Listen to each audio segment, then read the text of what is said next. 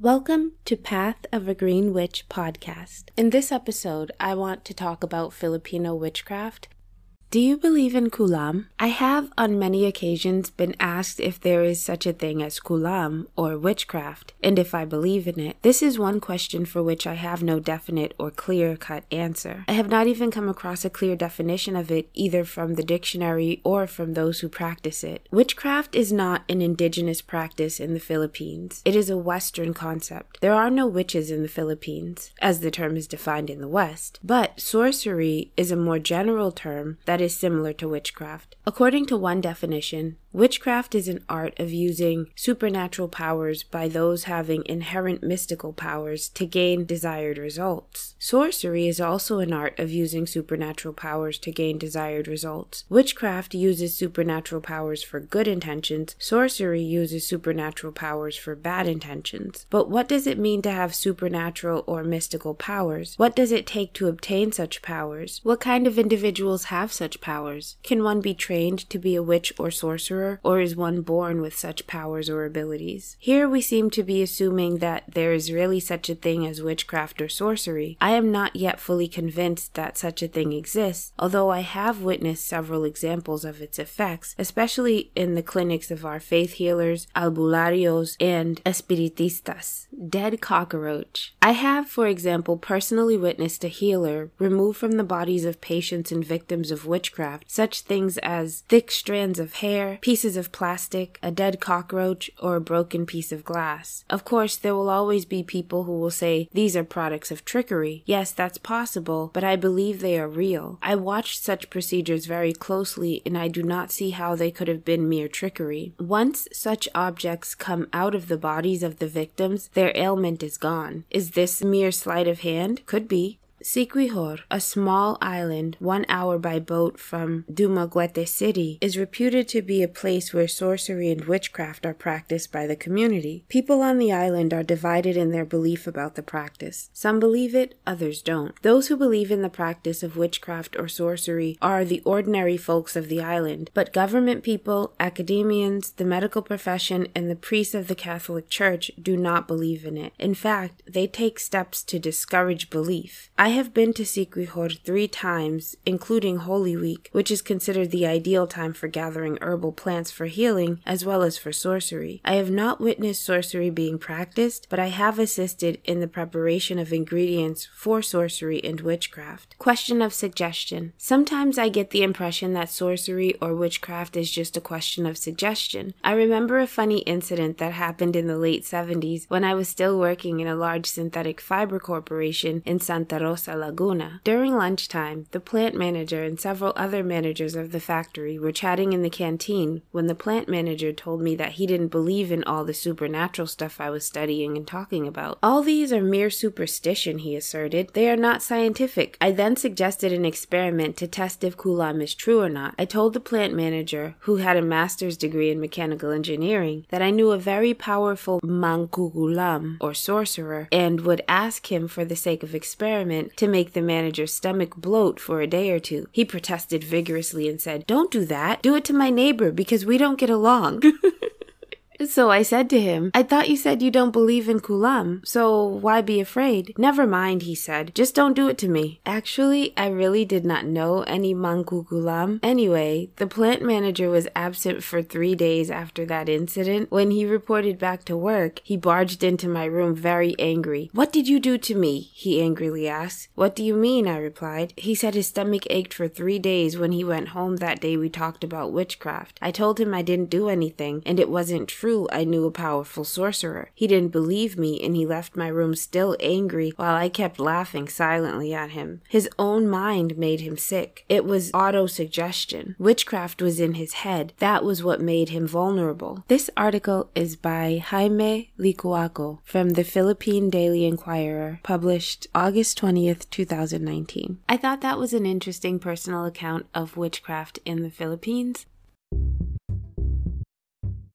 I don't talk a lot about my personal life on this podcast because it is a mess, and I want to keep this podcast as like a more positive space, but there are some really important things that should be addressed. I am not of Filipino descent. I don't have any real ties to the Filipino culture, but there's a story in the news right now about a woman who was murdered by her husband, and this story has bothered me from the start. It was pretty obvious when Maya went missing that her husband Larry had killed her. There was surveillance from neighbors, video surveillance, I believe, where they picked up the sound of a bunch of gunshots and then they have video surveillance of him backing the car up to the house so that the cameras can't see what he's loading into the vehicle. And they had three children together two girls, 10 and 11, and a little boy who was only, I think, four at the time. He took the youngest, the four year old boy, with him to dispose of Maya's body. And he told all of the children that their mom didn't care about them and abandoned them. And that's the reason I want to mention a little more about my life. So, I have five children, and I was in a very violently abusive relationship with the father of my three middle children. At this point, he has had custody of our three children since 2013. That's a really long time, and a lot has happened, and I am convinced that he has been telling my kids similar things about me. I know that because I have been in touch with them over the years, and and the time that I spend with my kids is not always positive, and it leaves me feeling like I am fighting their father through them, which is horrible. And at this point, I've kind of just backed away and I just keep to myself, which is also horrible because I don't have a relationship with my children. But if I insist and try to like be very present in their life, that's equivalent to having that abusive monster in my life. And I know you might be wondering, like, is he abusive towards my children? And I think to some extent he definitely is. And the sad thing is that they protect him. If I find a way to keep it from being 100% depressing, then maybe I will share more about my personal life and some of the things that have gone wrong. I do have an episode titled Injustice where I talk about the situation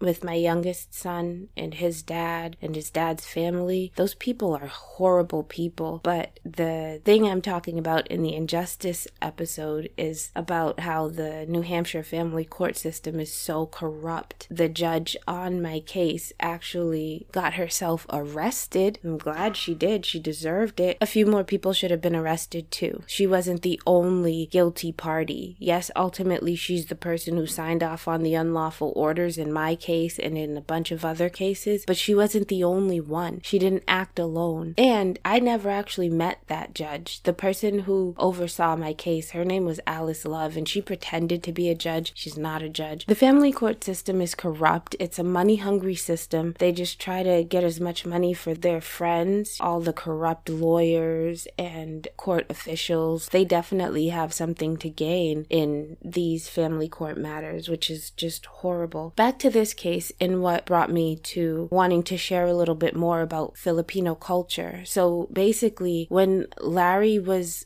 upset with Maya, it was because he believed that she was cheating on him and that she wanted to leave the marriage. So he started to contact Filipino witch doctors to help him cast spells on Maya. So I'm going to read a little bit from this article, just a little, so you have a sense of what's going on and you might see why this makes me think a lot about my situation. California judge denies bail for Larry Millete ahead of trial for wife's alleged murder. The judge previously had revoked his phone privileges after prosecutors say he spent more than nine hours on the jail phone with his children. Part of the problem in this case, the thing that just really bothered me, was the fact that Larry killed Maya in January and he wasn't arrested until October. The children had to live in the home with their dad who had murdered their mom in that very home for like 10 months and all the while he's telling them that their mom didn't care about them, she left them. He wouldn't let the children see Maya's family. He's just a horrible monster of a person and I see a lot of parallels between his actions and the actions of my children's father. just very controlling and very abusive, clearly. So the judge on this case is named Marianne D'Adezio, and she noted that Larry allegedly sent threatening messages to a man that he believed Maya was having an affair with. He also failed to comply with a gun violence restraining order in May 2021, and most recently, he violated a criminal protective order that was supposed to prevent him from contacting his children while he was in jail. So Maya disappeared from her home on January 7th, but like I said, she didn't disappear. She was murdered by Larry, and I'm not going to say allegedly because the evidence is overwhelming. He did it. She was murdered by Larry on January 7th, 2021, which is the very same day that she made an appointment with a divorce attorney after at least a year of problems in their marriage. The district attorney on the case describes Larry as a desperate man who became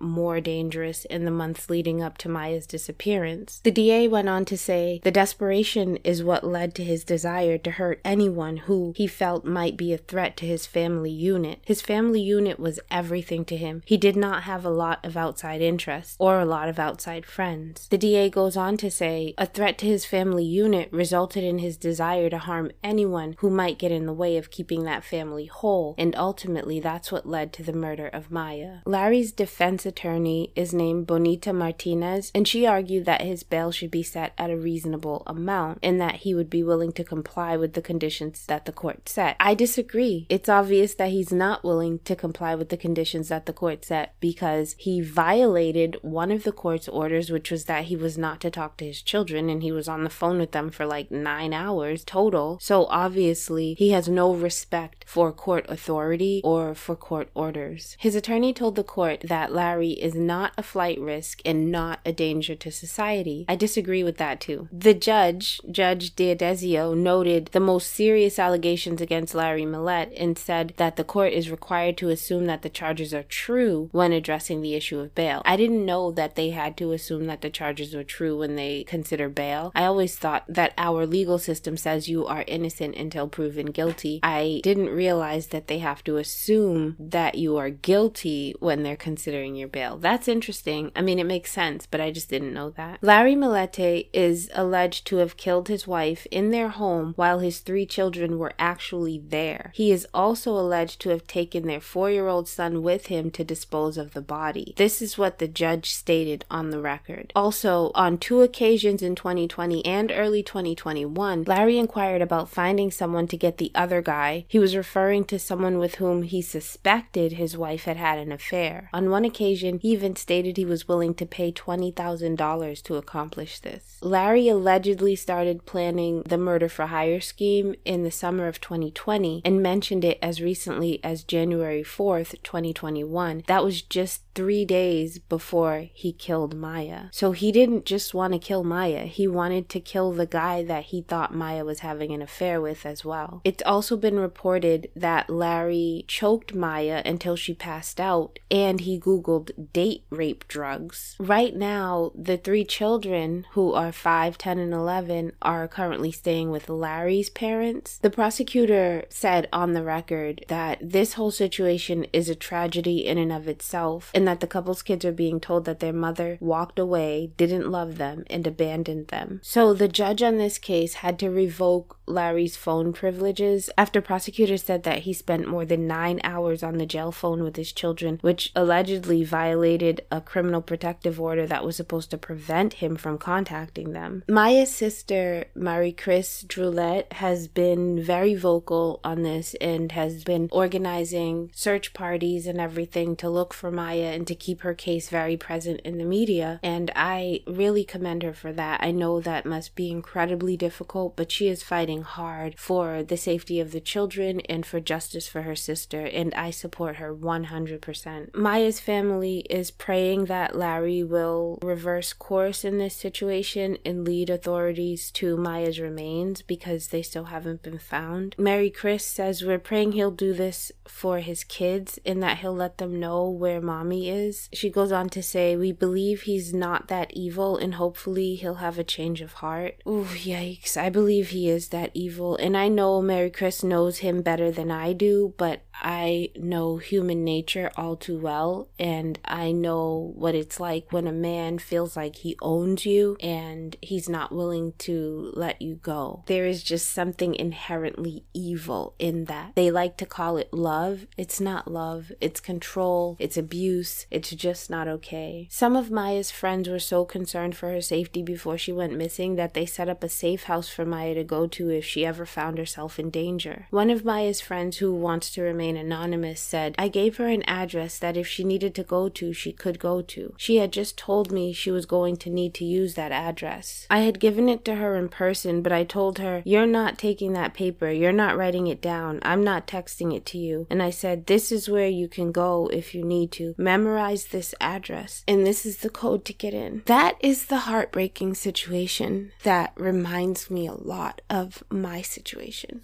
Without going into details, I'm just going to say that my situation was very violent. I'm thankful that I managed to get out of it, and that plays heavily into my reluctance to have a relationship with my children. Sometimes situations are just very, very complicated, but as it stands right now, I am being demonized as someone who is neglectful. I'm sure that my kid's father is telling them a lot of the same things that Larry Millete and his disgusting family are telling Maya's children that their mom didn't care about them and that she left them and she didn't leave them. She wouldn't do that. I know I didn't leave my kids. I wouldn't do that. And I was just doing my best to keep myself safe. And unfortunately, sometimes things just unravel. When you have the best intentions, things just unravel. Thank you for taking the time to listen and understand a little bit more about this situation and what led me to want to learn more about Filipino witchcraft. Unfortunately, it's because of a very sad situation, but I do like to learn about world cultures and try to get a sense of in what ways we have similar practices, in what ways they might be different, and if we can get some ideas on how to just live the best life possible. So, like I said, I'm not Filipino. I don't have any Filipino ancestry or any connection to Filipino culture, but I am completely fascinated by it. I think it's a beautiful, rich culture, and I hope you find this informative and interesting. Thank you so much for taking the time to learn more about my situation and about the terrible situation that Maya found herself in. If you happen to be in a relationship that you feel is unhealthy, you should really consider leaving. There are some things that just can't be fixed. I wish you peace and safety. Thank you so much for listening.